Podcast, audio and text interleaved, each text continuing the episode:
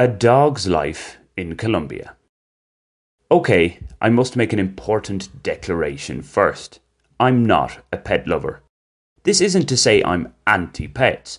I've no problem with them as long as I've little to no involvement when it comes to their care and attention. It's the same way I feel towards children, really. Sure, I can interact with both children and pets for a while, safe in the knowledge that they're not my responsibility. So it does bug me quite a bit when pet owners appear to force their love for their balls of fur on me. In the same way that I dislike public displays of affection between couples, I don't want to see apparently grown up folk being all lovey dovey with their best friend and practically insisting that I feel the same way towards the adorable mongrel.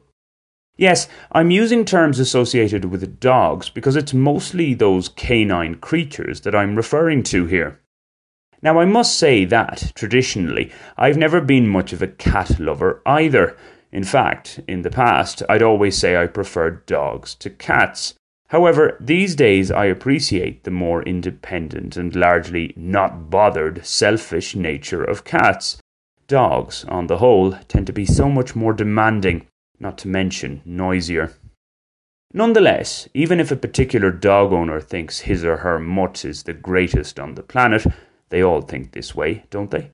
As long as he or she is a responsible, respectful owner, then I'm okay with that. It's with those who are anything but responsible that I have um, quite the bone to pick. Similar to how they probably raise any children they might have, these self proclaimed animal lovers allow their flea bag to roam the land unrestrained. Should said flea bag inflict damage on an innocent passer-by, they either deny that it was their bundle of joy who did it, or blame the victim for provoking the incident. It was the latter stance that was taken with me after a dog bit my left calf muscle, drawing blood in the process. Why are you walking around here? Uh, it's a public road. I have a right to be here as much as anyone. Why can't you control your dog or put a muzzle on it? Cue the typical Colombian response when confronted by a foreigner. It's none of your business. It's how we do things here. If you don't like it, don't come around these parts. In mitigation, the man who responded thus had, it seemed, the same number of cells in his brain as the average person has on the nail of their little finger. The children who were with the dog when it bit me were more understanding. Perhaps there is hope for the future, although this thoughtful side of them will most likely disappear. The dominant culture of taking no responsibility for one's actions is sure to shine through. I would, of course, have been within my rights to report the incident to authorities, especially with the general lack of remorse shown. Experience has taught me, though, that this is an utter waste of time. Impunity reigns supreme here.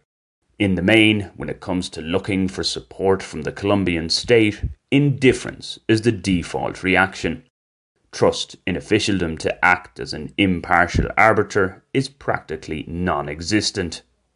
In such an environment, little wonder a community spirit is generally lacking, its self interest first and foremost, sometimes followed by a strong loyalty to family. For an academic discussion on Colombia's weak state, weak society, listen to my YouTube interview with the renowned British economist and political scientist James Robinson. The net result is that nobody tends to feel safe. It's every man, woman, and child for him or herself. Only the dogs seem to truly run free. And Alvaro Uribe Vélez, to a lesser extent, albeit.